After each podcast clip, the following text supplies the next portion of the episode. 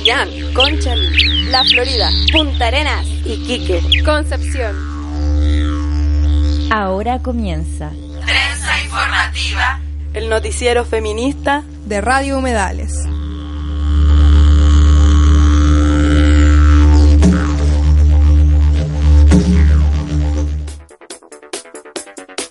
Hola, hola, queridas auditoras, queridas radioescuchas. Estamos aquí en una nueva transmisión de Trenza Informativa, el noticiario feminista y lesbiano de Radio Humedales. Hoy día 27 de abril, la última trenza de este mes. Y como siempre me encuentro muy bien acompañada de mi amiga y compañera en los radiocontroles Paula y quien les habla Paulina. Eh, vamos a partir saludando a las radios que nos retransmiten Radio Huerquén Curruf desde el lago Budi, Radio Curruf desde Hualmapu, Radio Nehuen desde Santiago, Radio Villalímpica desde Santiago, Radio Manque desde Rancagua, eh, Radio Inquieta desde Santiago y Radio Neta y Radio Placeres desde Valparaíso. Vamos a iniciar rápidamente esta nueva transmisión de la trenza informativa ya que tenemos mucha, muchas noticias, mucha información y vamos a partir eh, dándole gran parte del tiempo de este programa a Nicaragua, ya que hay una situación gravísima ocurriendo en Nicaragua y que también ha sido afectada por este cerco comunicacional y por la manipulación por parte de los medios de todo lo que realmente está ocurriendo en este territorio. Vamos a irnos con un audio de Itzel, una compañera que amorosamente eh, pone su energía para contar qué está sucediendo eh, allá desde su relato en Nicaragua. Entonces vamos a ir con un primer audio donde ella hace una, una contextualización de lo que está sucediendo.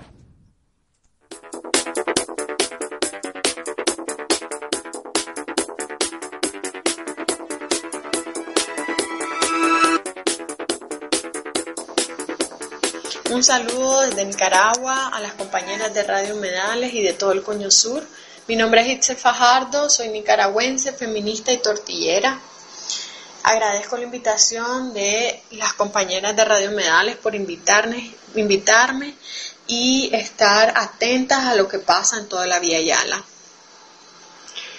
Hoy, eh, 27 de abril, estamos por cumplir eh, 10 días de protestas en toda Nicaragua dieron inicio el miércoles 18 de abril por la decisión del gobierno actual, que están bajo Daniel Ortega y su esposa Rosario Murillo, de realizar reformas a la ley de seguridad social. Eh, ¿Cuáles eran esas reformas? Bueno, aumentar principalmente, y las que más nos afectaban, era aumentar la cuota del pago del, del seguro para la gente trabajadora, que esto nos afecta en gran medida porque los salarios mínimos no se han aumentado y no han aumentado en gran cantidad en los últimos años. Entonces merma eh, nuestros ingresos para eh, poder comprar nuestra canasta básica que supera el salario mínimo y encima tenemos que eh, pagar más para el seguro social. Eso como primera medida. Segunda medida, quitaba el 5% de su pensión a jubilados y jubiladas.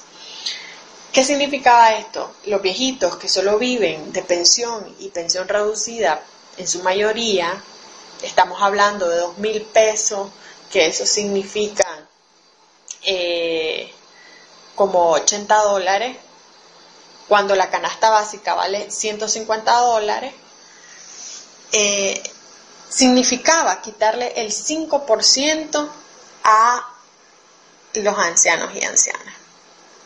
Todo esto con la excusa de sostener el Instituto Nicaragüense de Seguridad Social, que actualmente está en quiebra porque ellos mismos la han saqueado. Es decir, en el 2013 eh, ya hubo una revuelta eh, en, en, en, Managua, en Nicaragua, porque estaban saqueando el INS, el INS cayó, o sea, está en quiebra, producto de eh, que las políticas, todos los proyectitos de asistencia eh, populista del gobierno han estado saliendo de la seguridad social bueno, y no solo eso. ¿verdad? Es decir, a la empresa privada la subvenciona desde el Seguro Social, empezando por ahí. Eh, eso como primer punto. El miércoles 18, a partir de toda esta noticia, salen a protestar principalmente personas mayores de edad afectadas brutalmente por esta reforma y que entraba en vigor en junio del corriente año. Compañera, la respuesta de Rosario y Daniel fue mandar a sus grupos paramilitares, es decir, personas organizadas en el partido eh, del Frente Sandinista de Liberación Nacional y llamado Juventud Sandinista, o sea, se les conoce como Juventud Sandinista, bueno, fue, estos, estos personajes fueron mandados a golpear brutalmente a las y los viejitos. Veíamos videos en las redes sociales cuando eran golpeados, tirados al suelo, cuando mujeres eran agarradas del pelo sin pena ni gloria, despojadas de todas sus pertenencias y golpeadas. Y un sinnúmero de agresiones, compañeras. Eh, movilizarse ese día era casi imposible, pues los grupitos estaban motorizados y atacaban con tanta rapidez y violencia que era abrumante. Ahí estaba entonces este primer audio donde contextualiza, donde Itzel contextualiza el porqué del inicio de las manifestaciones y cómo han ido sucediendo, que lo vamos a saber en este segundo audio, que es un poco más largo, pero que es súper importante dar espacio, ya que ahí nos cuenta cómo ha sido el manejo comunicacional o cómo se han ocultado todas estas eh, aberraciones y maltratos a las personas en Nicaragua. Vamos entonces con este audio. Eh, las invito a que, lo, a que pongan atención, a que escuchen y así conozcamos lo que realmente está sucediendo en este territorio.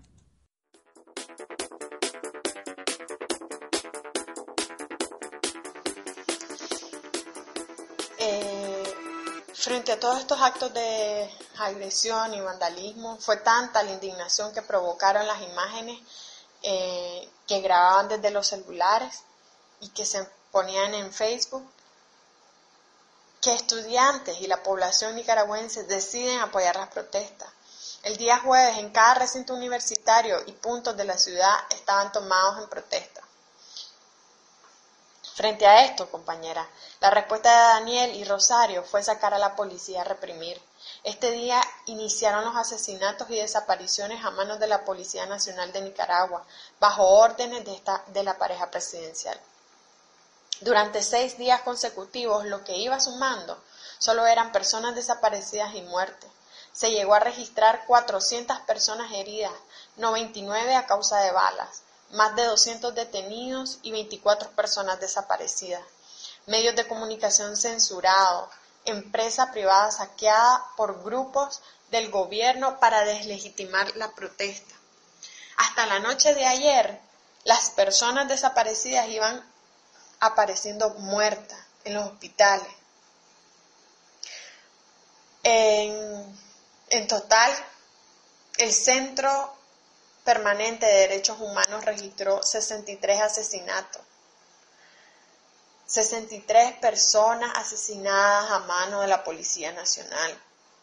Las mujeres desaparecidas eran 12 y en los últimos días han ido apareciendo con signos de tortura eh, y en diferentes puntos de la ciudad. Es decir, no las entregan en ninguna organización de derechos humanos ni en los barrios de donde ellas viven no, la dejan tirada en lugares lejanos a su casa de habitación.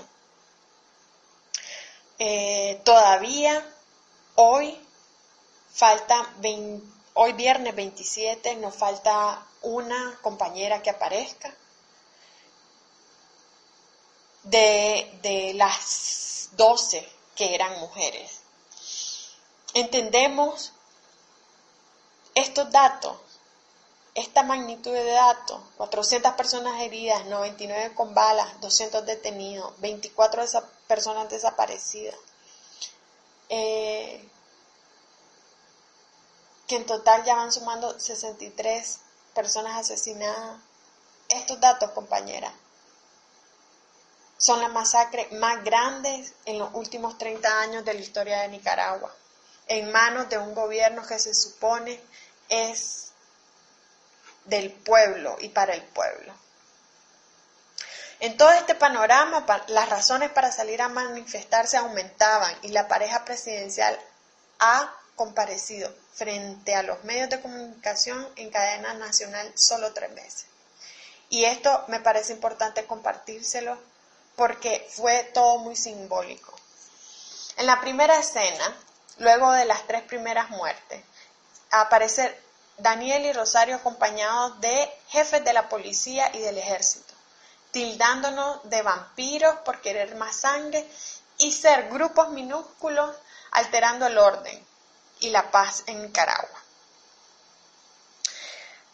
Que estábamos siendo pagadas por la derecha y la CIA y el resultado, luego de esa cadena de, em, de prensa, el resultado fue más represión, muerte y caos. Fue cuando se vinieron los saqueos, fue cuando se vino, eh, se aumentaron eh, los muertos a 11, de 3 a 11. Ese fue el mensaje, el primer mensaje del presidente de la República, Daniel Ortega, asumido internacionalmente como de la izquierda progresista de la Vía Yala. Segunda escena, compañera. Eh, aparece la pareja presidencial acompañado de dos empresarios, un gringo y un chino, como respuesta a la marcha nacional convocada por la empresa privada nacional. La amenaza fue que debíamos pensar las acciones, puesto que esa gente eh, de su lado, o sea, los empresarios que puso, a la par venían a invertir millones y a dar trabajo a las familias nicaragüenses y que debíamos eh, ir a la paz, mantener la paz. En la tercera escena, compañeras, aparecen acompañados de dos mujeres, la ministra de Educación y la ministra del Ministerio de la Familia para llamar a la unidad y a la paz y decirnos que aceptan el diálogo propuesto por la empresa privada y a la iglesia como mediador. Esto como respuesta a las demandas de los estudiantes de, em, de que cese la represión, de que aparezcan los desaparecidos, eh, de que no se les haga, siga dando persecución política y amenazas de muerte. Eh, frente a la postura de los universitarios de mantenerse en rebeldía mientras el gobierno no dé una solución, esa fue la respuesta. Eh, indicando que ella tiene controlado ¿no? Eh, estos, estos campos. Compañera, frente a todo esto, eh, la situación es dolorosa, es crítica, es grave. Daniel Ortega lleva 11 años en el poder. Somos un pueblo revolucionario, históricamente muy luchador el pueblo lo puso de presidente para por ser un aliado político y solo ha demostrado ser un traidor. Ha implementado las políticas más colonialistas, capitalistas y patriarcales en los últimos 40 años. El pueblo se hartó y fui parte de ese hartazgo y ese cansancio. Viví y sentí el enojo, el cansancio, la tristeza y la decepción Estuve en las trincheras de los barrios pobres, gaseadas por la policía y cubriéndome de que alguna bala no me alcanzara, ayudando a estudiantes dentro del recinto que aún se mantiene en resistencia y hoy son símbolo de conquista popular. El pueblo de Nicaragua nos cansamos de tanta violencia a nuestros derechos. Este ha demostrado ser un gobierno que no le interesa al pueblo. Y para cerrar, quiero leerles una, una respuesta que puso una compañera eh, en un medio digital español, quien se indignó al leer la izquierda progresista internacional. Y lo quiero leer porque sé que ustedes están allá y que van a tener alcance y que muchas de nosotras feministas venimos de esa ilusión, ¿verdad?, de querer nuestros países eh, justos, más justos, más, más solidarios entre nosotras. Pero este gobierno en Nicaragua no es lo que se proyecta internacionalmente.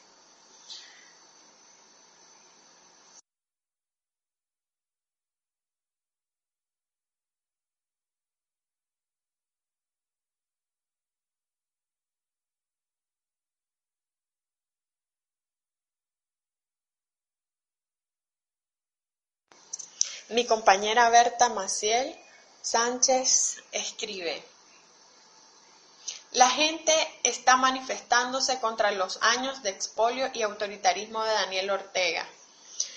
Con la música revolucionaria de fondo, son muchísimos sandinistas quienes están resistiendo y levantando la barricada.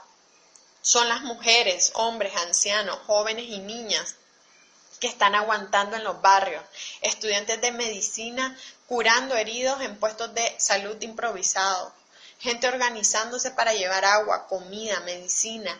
Son las ancianas las que están decidiendo y las que están gritando en las calles. Yo viví la dictadura somocista y la guardia nos reprimía de la misma forma que ahora. La consigna a nivel nacional es Daniel y Somoza son la misma cosa. La gente grita patria libre o morir. No somos derecha, somos Nicaragua. No eran delincuentes, eran estudiantes. Ya no es por el INS, compañera. Eso fue hace una semana cuando la policía y paramilitares reventaron eh, las protestas pacíficas de la misma forma que lo han hecho durante años y la gente se hartó es por la violencia de las turbas paramilitares del gobierno, es porque hace unos años golpearon a los ancianos que pedían pensión mínima, es porque el gobierno reformó la ley contra la violencia y deja en la impunidad los casos de femicidio y violencia contra las mujeres, es porque Daniel violó a su hija, a su hijastra durante años, es por la penalización absoluta del aborto, porque la votaron los diputados sandinistas con su alianza eh, con la jerarquía de la iglesia. Es por su alianza con la empresa privada que Daniel Ortega dio un discurso el domingo sentado en la mesa con los dueños de la industria de la maquila que explota a la gente con los salarios más bajos de toda Centroamérica. Es porque la gente no puede manifestarse, porque subieron los costos de la energía eléctrica, porque los programas sociales son repartidos como regalos y no como derechos, porque obligan a las y los trabajadores del Estado a ir a manifestaciones del partido, porque quemaron la reserva Indio Maíz y porque han deforestado la reserva Bozaguas junto a la mafia maderera. Es porque aprobaron el proyecto del canal interoceánico y han dado una concesión por 100 años a una empresa china para expropiar las tierras de campesinos y campesinas porque han perseguido, amenazado, golpeado a estos campesinos y campesinas, a feministas y a toda persona que se manifieste, porque traicionaron la revolución y los muertos que puso el pueblo para salir de una dictadura sanguinaria y ahora se están enriqueciendo. Porque tenemos una larga lista de 11 años y porque Nicaragua ya vivió una dictadura cruenta, porque nos duelen los asesinos, los asesinados, porque nos cansamos de tanta injusticia. Esto no es la Guerra Fría, no es el imperio contra la Nicaragua de los 80. Esto es una dictadura y la vamos a derrocar las y los nicaragüenses sin la intervención internacional. Es lamentable que la izquierda progresista guarde silencio, pero la historia pondrá a cada quien en su lugar. Berta Maciel Sánchez. Yo solo quiero agradecerles el espacio, compañera, eh, para denunciar todo lo que estamos viviendo, todos los abusos y las violaciones a nuestros derechos eh, humanos que estamos viviendo en Nicaragua. Eh, solo nos queda decirles que estén pendientes y al tanto de lo que pasa en Nicaragua y que seguimos en la lucha. Daniel, ya no se merece este pueblo trabajador eh, que le dio la mano, que creyó en él y lo vamos a sacar. Seguimos en lucha y hasta la victoria, compañeras. Saludos a Radio Humedales.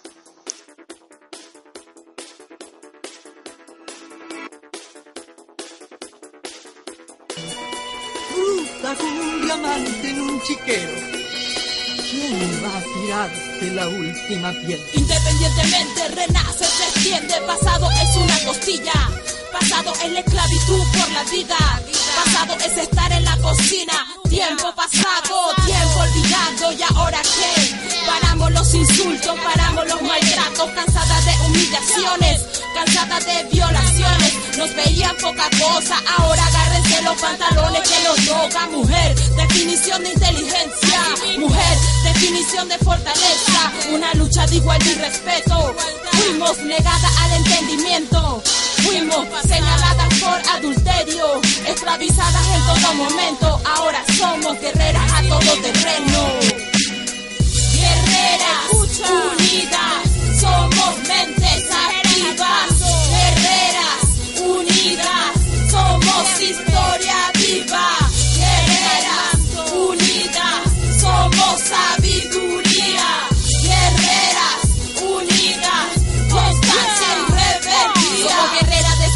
conciencia, gladiadoras extremas, somos luz, esperanza, escuela, femenina esencia,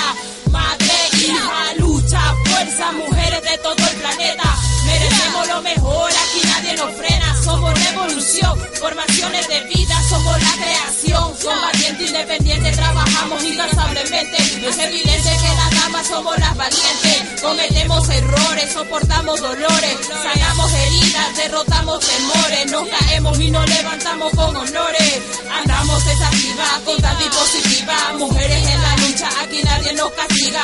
Andamos es activa, con tanta y positiva. Mujeres en la lucha, aquí nadie nos obliga.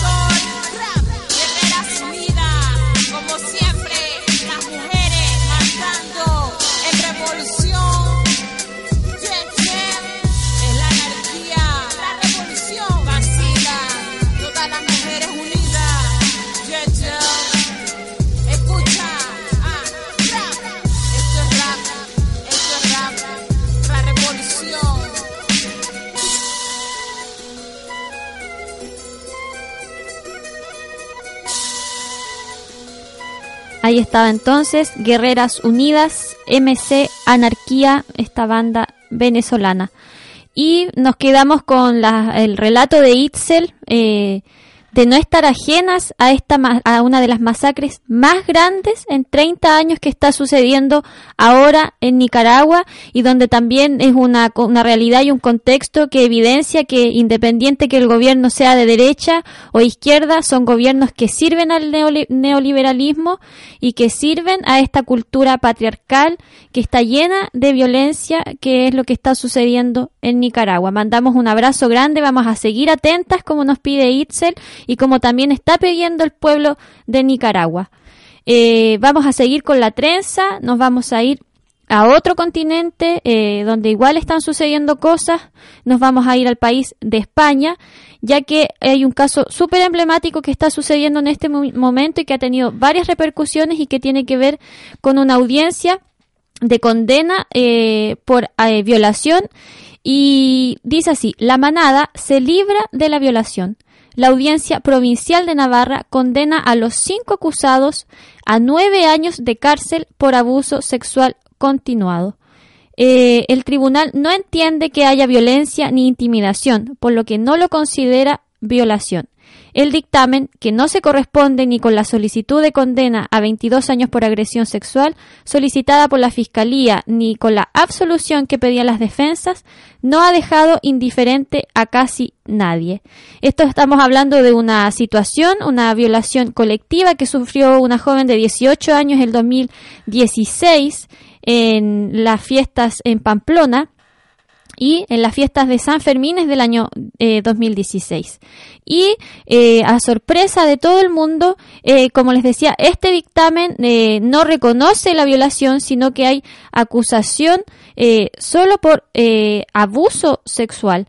Entonces, esto tuvo repercusiones inmediatas y nos vamos a ir a un audio del día eh, de, la lectura del juicio, qué pasa después, y también de una compilación de las distintas manifestaciones que se han llevado en España.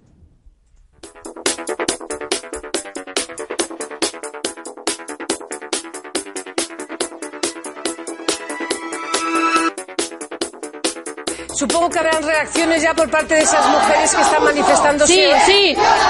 Sí. No Espera, Inés, sí. Te, Estoy, decepcionada con la justicia.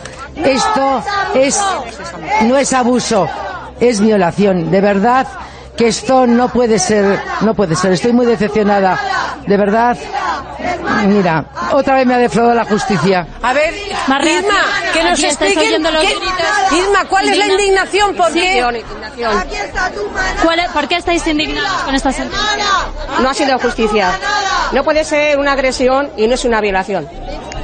¿Cómo no puede ser una violación? Porque digan que no ha habido violencia. ¿Que la tienen que haber intentado matar? Es increíble. Bueno, estáis escuchando los gritos de todas las concentradas aquí que cuando se leía la sentencia ya empezaban a mostrar su indignación. Yo sí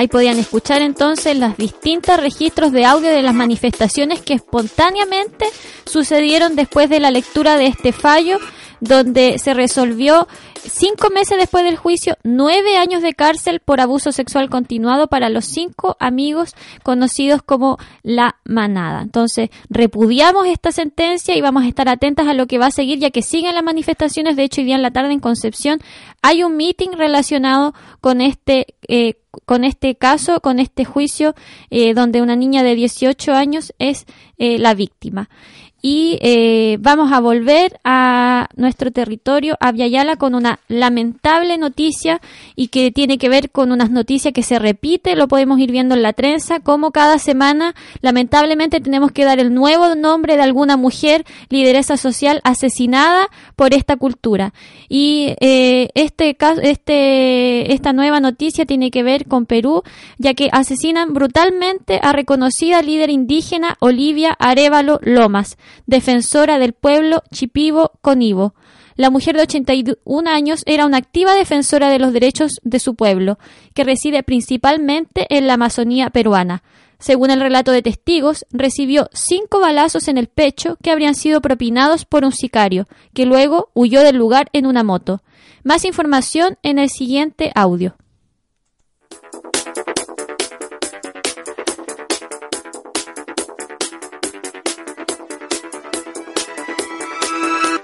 Asesinan brutalmente a reconocida líder indígena Olivia Arevalo Lomas, defensora del pueblo Chipibo Conibo. El cuerpo de la mujer fue hallado tendido en el piso a pocos metros de su casa, en la comunidad Victoria Gracia, provincia de Coronel Portillo, en la región peruana de Ucayali, Amazonía peruana, y fue dado a conocer por la Federación de Comunidades Nativas de Ucayali y Afluentes Feconau y el Consejo Chipibo Conibo Setebo Cox en su cuenta oficial de Facebook, organizaciones que han condenado enérgicamente este asesinato y han solicitado al Estado proteger a los pueblos indígenas y a sus dirigentes que enfrentan amenazas y hostigamientos de diversa naturaleza. De 81 años, Arevalo fue una reconocida lideresa, cultora de los conocimientos tradicionales de esta etnia, así como activa defensora de los derechos culturales y ambientales de su pueblo. Era conocida por cultivar la medicina tradicional y los cantos sagrados de su pueblo, ícaros, declarados Patrimonio Cultural en junio del 2016 por el Ministerio de Cultura peruano, pues constituyen un elemento transversal de la cultura de la etnia chipibo-conibo y son expresión de su relación íntima y armoniosa con la naturaleza, relación que se establece sobre la base de aprender de ella, cuidarla, escucharla y respetarla.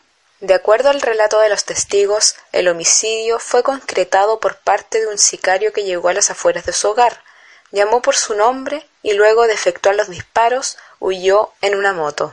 Hace ya un buen rato líderes indígenas en la Amazonía han recibido amenazas de muerte, denunció la congresista peruana Tania Pariona, del movimiento Nuevo Perú, quien indicó que en Ucayali se han registrado cinco muertes de agricultores, presuntamente por tráfico de tierras. La viceministra de Interculturalidad, Elena Burga, señala como principal sospechoso a un ciudadano canadiense. En la misma línea, la lideresa de Nuevo Perú, Verónica Mendoza, pidió hoy que no se quede impune el asesinato de la lideresa Chipibo-Conibo, Olivia Arevalo, ocurrido en la víspera en la región Ucayali. Cada vez que un líder indígena es asesinado defendiendo su territorio y su cultura, su caso queda en la impunidad. No permitamos que eso pase con Olivia Arevalo, escribió en Twitter. Información extraída del desconcierto. Vamos entonces a un siguiente audio relacionado con el asesinato de Olivia Arevalo Lomas y nos vamos a ir un audio con un registro de una manifestación porque obviamente que su comunidad y sus personas cercanas no quedaron en el silencio sino que salieron a manifestar y a denunciar el asesinato de esta líder indígena. Vamos entonces con este registro que es bien fuerte emocionalmente eh, pero que también es necesario escuchar porque tiene que ver con las repercusiones de estas muertes y de estos asesinatos, en este caso de Olivia Arevalo Lomas.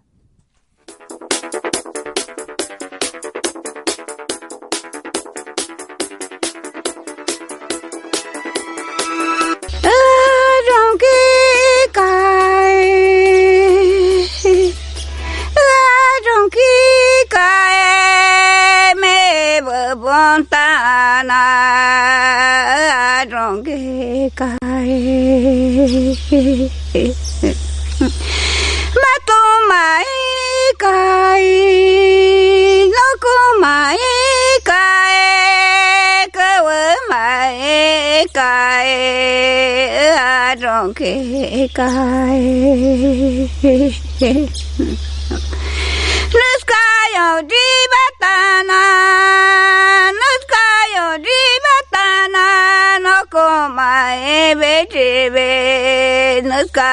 jakai ¡Que nos escuche el ministro! ¿Qué queremos? ¡Justicia! ¿A quién? ¡A Bolivia! ¡No se carajo! ¿Qué queremos? ¡Justicia! ¡Justicia! ¿Se van a rendir? ¡No! ¿Se van a rendir? ¡No! ¿Por quién estamos acá? ¡Por Bolivia! ¿Qué queremos? ¡Justicia! ¿Quién es ejemplo de amar a su tierra como nadie? ¡Bolivia! ¿A quién tenemos que envidiar y agradecerle lo mucho que ha hecho por nuestra selva peruana? ¡Bolivia! ¿Qué queremos para ella? ¡Justicia! ¡Que nos escuche el ministro! ¿Qué queremos para ella? ¡Justicia! ¡Pueblo Chipivo! ¡Siempre vivo! ¡Más fuerte! ¡Pueblo Chipivo! ¡Siempre vivo! ¡Pueblo Chipivo! ¡Siempre vivo! ¡Pueblo Chipivo! ¡Siempre vivo! ¡Olivia Arevalo Loma! ¡Presente! Porque cuando una chipiva muere, ¡Nunca muere! porque cuando una chipiva muere, ¡Nunca muere! porque pudo haber sido madre de cualquiera de nosotros, pero ama su tierra como nadie, carajo. ¿Qué queremos? ¡Justicia! ¿Para quién? ¡Para! ¿A quedar impune? ¡No! ¿A quedar impune? ¡No! ¿Qué queremos? ¡Justicia! ¿Para quién? ¡Para Olivia! ¿Vamos a permitir que sigan haciendo mierda nuestra selva? ¡No! ¿Vamos a permitir que sigan haciendo mierda nuestra selva? ¡No! justicia justicia. No kuga tsai kumawate bala. Haskari bire kune no kuga tomawate ibano ahuni no kuga tomawate ya justicia kune ya. Yo quiero justicia por mi hermana mi hermana Justicia para Olivia Arevalo Lomas, defensora del pueblo Chipivo Conivo. Vamos entonces a otra noticia, eh, nos vamos a Argentina, ya que el tercer ataque a una compañera lesbiana de la radio La Tribu en Argentina. El jueves 22 de marzo en Avenida Corrientes, salida del subte línea B, estación Ángel Gallardo, a las 18.30 de la tarde, eh, fue interceptada por tercera vez. La llevaron caminando por Corrientes, agarrada del cuello, hasta la vuelta de Estado de Israel unos 10 metros. Una vez más, los mismos varones violentos descargaron su furia contra nuestra compañera, nuestra compañera solo por el hecho de ser lesbiana y no cumplir con los parámetros heteronormativos que se imponen en nuestra sociedad. No queremos raritos en el barrio, sabemos que fuiste con la yuta lesbiana de mierda. Fue lo que le dijeron mientras la llevaban contra su voluntad hacia la avenida Estado de Israel para pegarle. Es la tercera vez que nuestra compañera Sofía del Valle sufre la violencia machista y lesbo-odio sobre su cuerpo. Por tercera vez pasa a pocas cuadras de nuestra casa FM La Tribu en el barrio de Almagro, decían las compañeras. Eh, nos vamos a ir con una entrevista que hicieron las compañeras de Radio Sur Buenos Aires a las compañeras de Radio La Tribu a propósito de este tercer ataque eh, de lesbo-odio.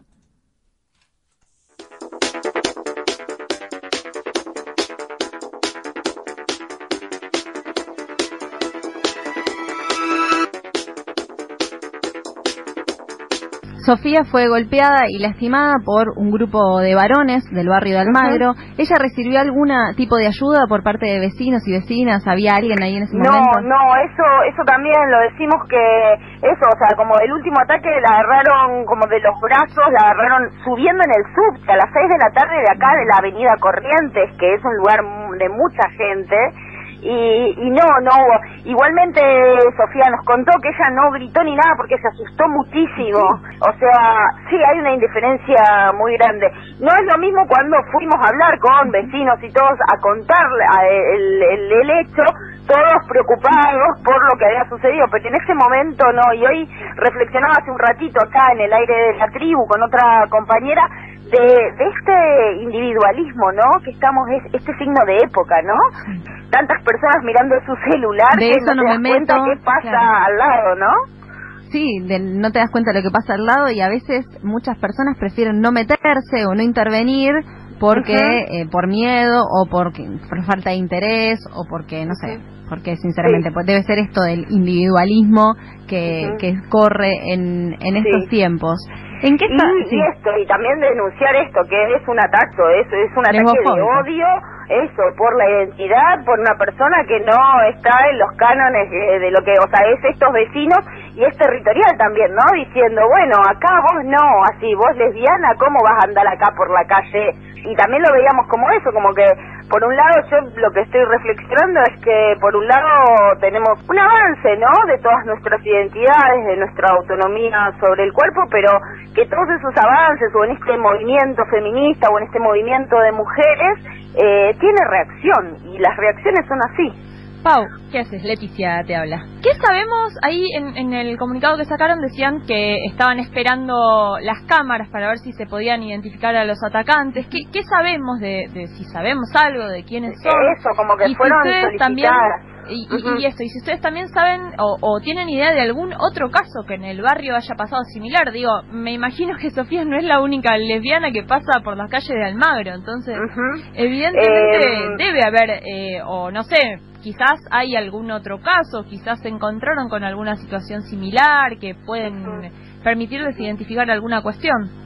Eh, mira, lo de las cámaras sí se solicitaron, se solicitaron varias veces. También se fue a hablar directamente con los comerciantes para decir, che, mostranos, o sea, como que más allá de, de, de, el, pedido a, la, a la policía. Pero bueno, eso, no tenemos respuesta, como tampoco tenemos la unificación de todas las denuncias, porque se hizo las denuncias las tres veces del ataque, se hicieron las denuncias correspondientes y cada una la ponen con carátula diferente y, bueno por eso también esta esta manifestación pública de, exigencia de exigencia por ese lado algo que, que también eh, están explican ustedes en el comunicado no solamente es la alerta a vecinos y vecinas ante cualquier ataque sino las palabras que le dijeron a ella y una de las palabras fue sabemos que hiciste la denuncia Sí, eso también es terrible, porque también estamos hablando de una bandita o de pibes de acá del barrio que conocen perfectamente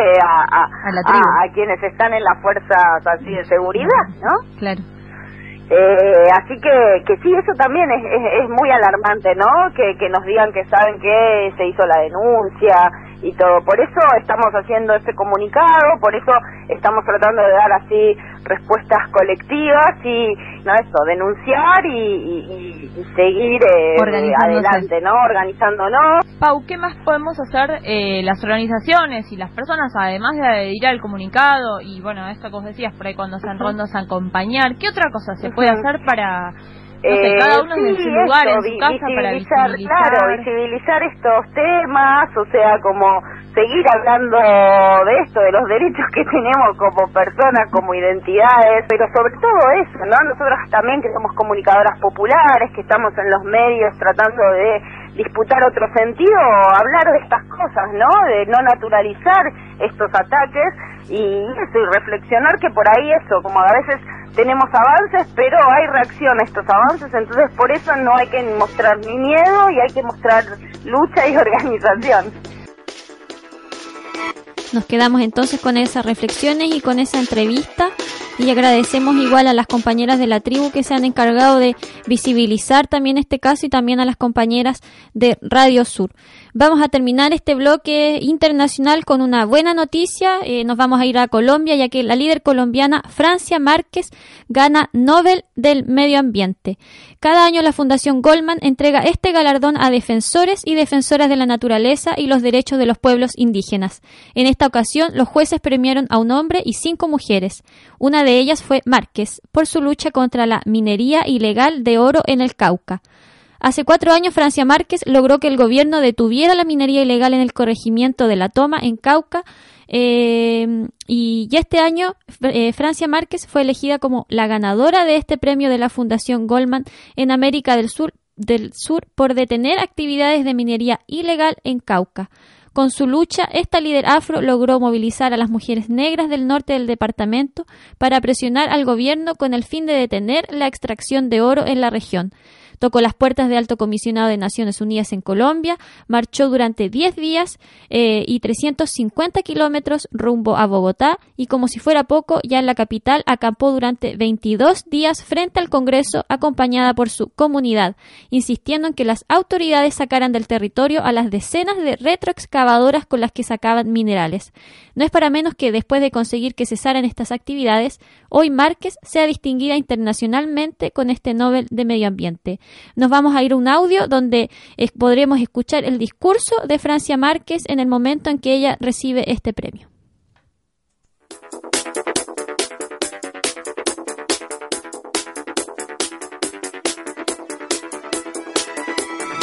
Soy una mujer afrodescendiente. Crecí en un territorio ancestral que data desde 1636. Desde pequeño nos enseñan el valor de la tierra. Sabemos que los territorios donde hemos cuidado, donde hemos cuidado,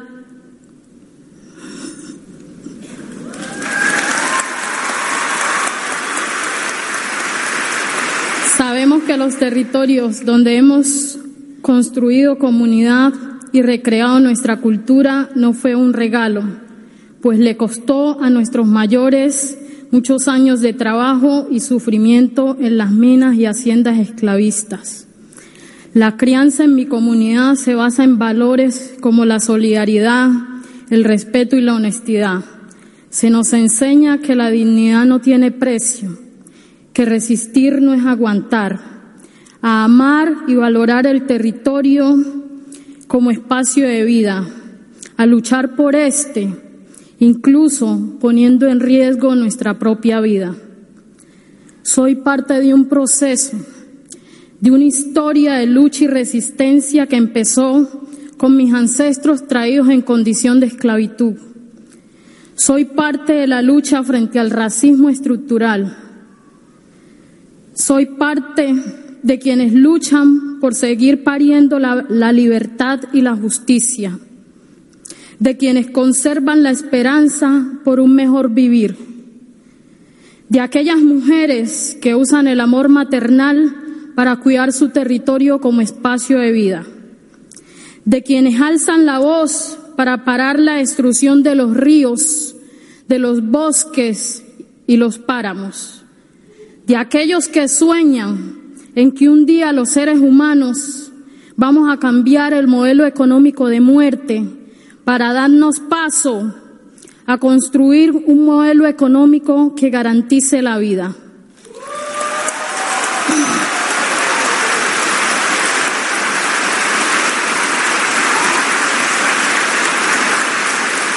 Ustedes pueden quedarse tranquilos y pensar que nada está sucediendo mientras el planeta, la casa común se destruye.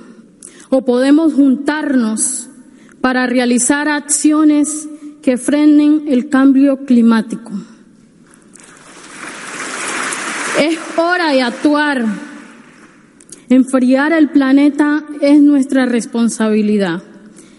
Gracias a la familia extensa, al Consejo Comunitario La Toma, a la movilización de mujeres negras por el cuidado de la vida y los territorios ancestrales, a COM, al proceso de comunidades negras.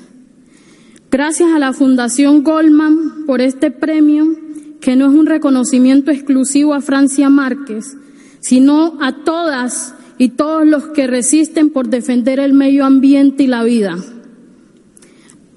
Gracias a Berta Cáceres, que nos sigue acompañando.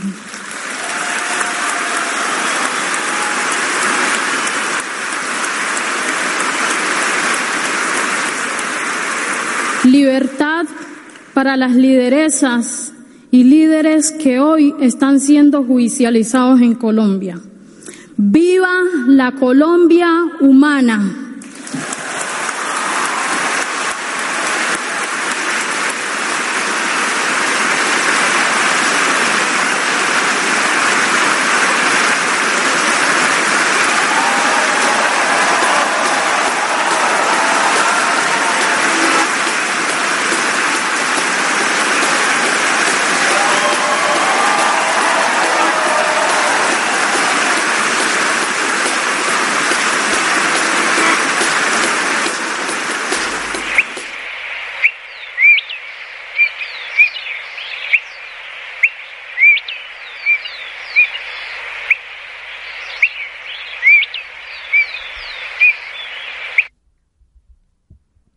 Ahí estaba entonces este discurso y felicitamos a Francia Márquez a recibir este premio eh, Nobel del Medio Ambiente. Y eh, nos venimos a este territorio, eh, vamos a irnos con las noticias de Walmapu y en relación a Machi Celestino Córdoba, ya que el 24 de abril Machi Celestino Córdoba hizo suspensión de su huelga de hambre cumpliendo 102 días desde su inicio el día 13 de enero del 2018. Dicha suspensión de huelga de hambre se da como esperando respuesta del gobierno actual, el cual le indica de forma reiterada que bajo una medida de presión ellos no accederían a dialogar con el Machi Celestino Córdoba. Por lo que desde el día 24 de abril se está esperando que quienes representan al gobierno actual y principalmente a quienes de forma pública manifestaron su preocupación y su voluntad de conservar bajo las normas del respeto y sobre todo del derecho la petición de autorización a la salida por una cantidad de 48 horas para realizar la ceremonia de renovación de su rehue. Nos vamos a ir con un audio que salió desde ayer, desde el campamento que se está realizando a las afueras del Hospital Intercultural de Nueva Imperial.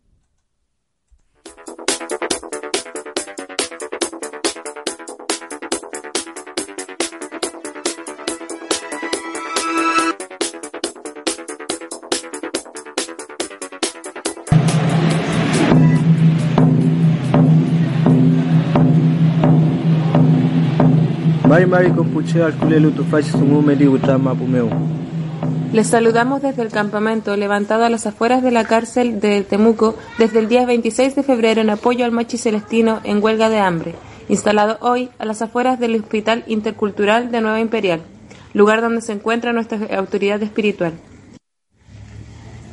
Nos expresamos hoy con la intención de respaldar y aportar al buen entendimiento de lo comunicado el día 24 de abril respecto a las medidas estratégicas tomadas por el Machi, con el fin de agilizar la pronta ida a su rehue y el posicionamiento de su petitorio. Sabemos que desde la distancia surgen más dudas e incertidumbres, y es por esto que tomamos esta palabra desde la cercanía para decir primero que nuestro Machi Celestino Córdoba no ha bajado su huelga, sino tomado una suspensión temporal fundamentada y respaldada por nuestras autoridades ancestrales, como una muestra de unidad y la histórica capacidad de diálogo de nuestro pueblo. Llamamos a respaldar y confiar en la decisión de nuestras autoridades, aclarando la solicitud de pausar las medidas de presión, que por ningún motivo se traduce en bajar los brazos ni las manifestaciones de apoyo, sino un llamado a seguir fortaleciéndonos, reuniéndonos y unificándonos a través del Traún, Yeyipún, Nutrancaún, Cayecán, y hoy más que nunca estar alertas y preparados para accionar frente a cualquier escenario, radicalizando si es necesario nuestras medidas de presión. Cumpliendo ya 59 días de campamento, reafirmamos nuestra convicción y compromiso espiritual de mantener encendido nuestro fuego hasta que el machi llegue a su rehue, haciendo un llamado a asumir nuestra movilización hasta conseguir este objetivo. Es en este escenario que nuestro Machi ha convocado a un Futar Trabuna a todas las comunidades y autoridades y representantes de nuestra nación mapuche, este viernes 27 de abril desde las 9 horas en el Hospital Intercultural de Imperial. Por el respeto, salud y dignidad del Machi Celestino Córdoba y el derecho a ejercer nuestra espiritualidad en todo nuestro territorio. Machi Celestino Córdoba Surregue por 48 horas.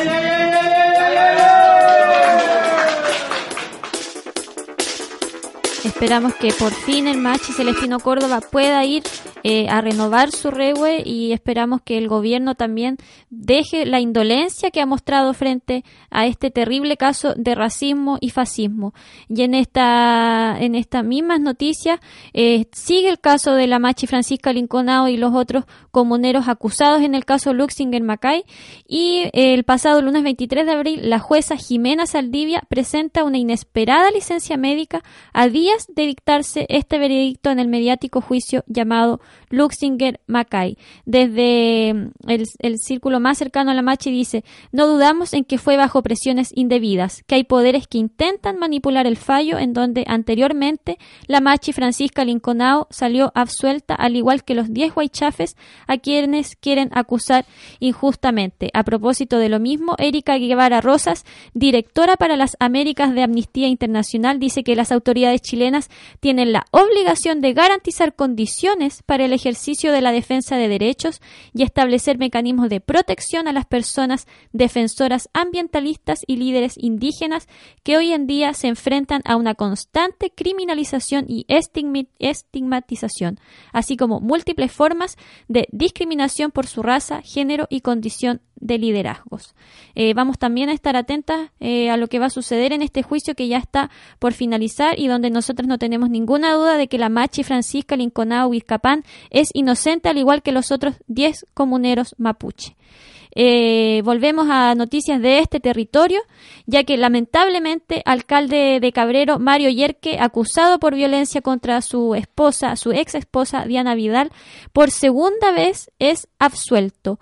Eh, nos vamos a ir inmediatamente con un audio de Diana Vidal, ex esposa, que nos relata lo que sucedió y en, en qué va este caso.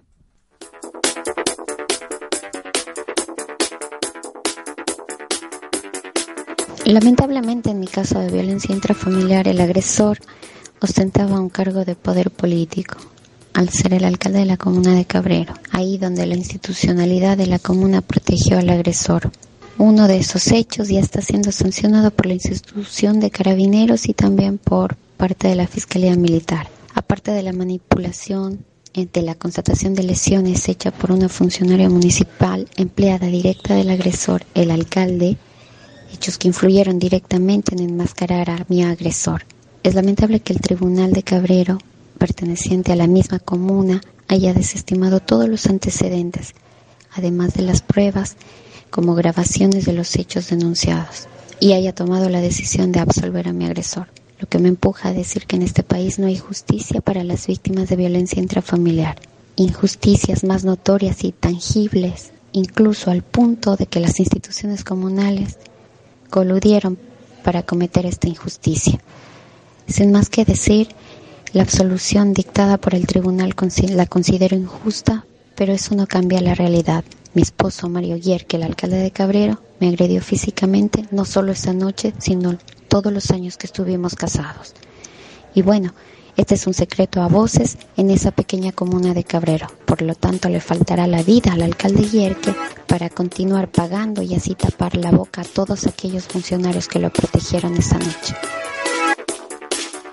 Unamos entonces a Mario Yerke, alcalde de Cabrero, Cabrero una comuna ubicada aquí en la región del Biobío. Para quienes tengan familiares entonces en este territorio, pasen el dato, es un hombre peligroso, acusado por agresión y que ha sido eh, y que está en la impunidad como la mayoría de los agresores. Mario Yerke, alcalde de Cabrero, eh, entonces funado por agredir a su ex esposa Diana Vidal. Y vamos terminando esta trenza, eh, nos vamos a ir con, vamos a terminar con dos excelentes noticias. Una tiene que ver con Lorenza Cayuán, ya que Corte de Apelaciones de Concepción otorgó la libertad condicional a Lorenza Cayuán. Vamos a ir un audio para tener eh, más información de esta tremenda noticia.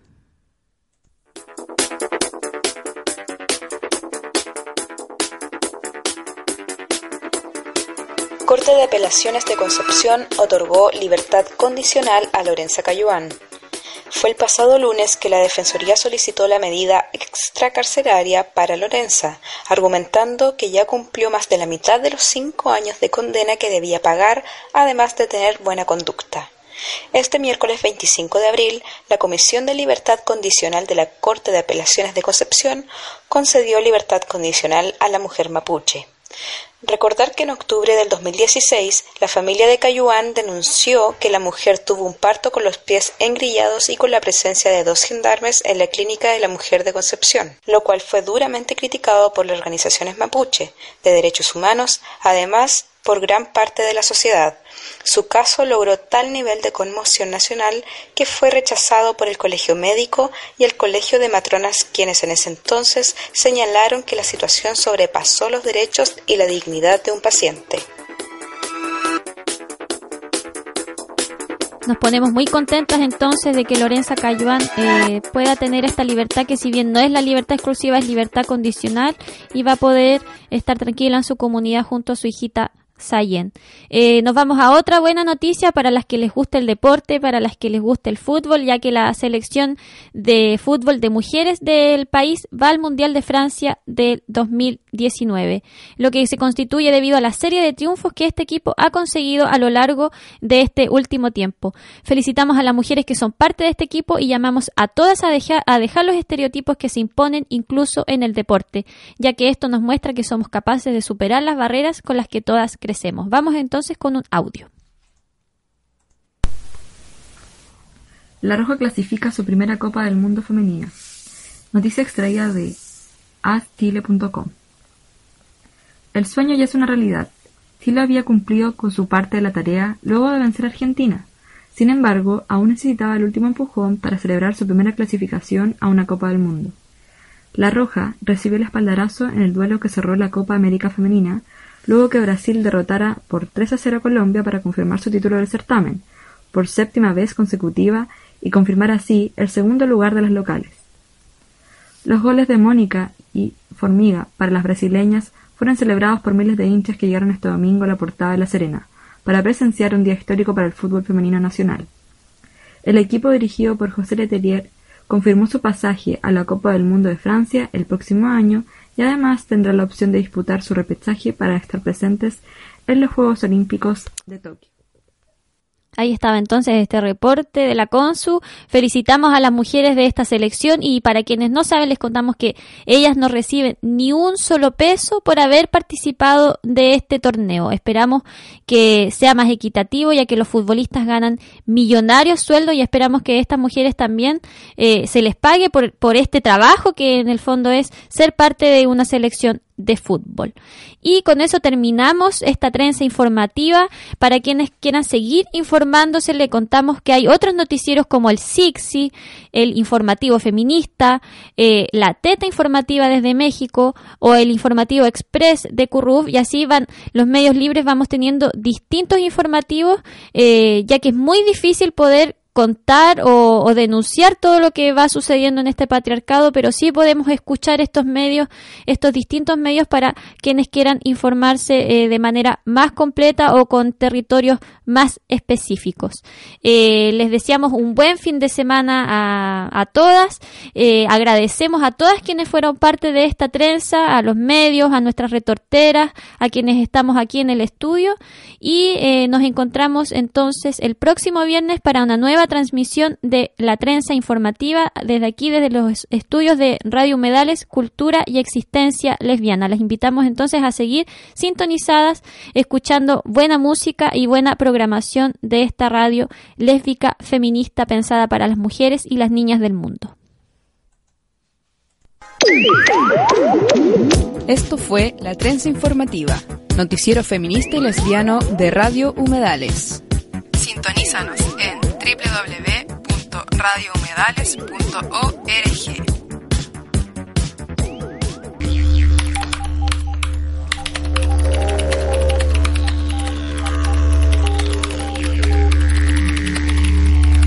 Trenza informativa.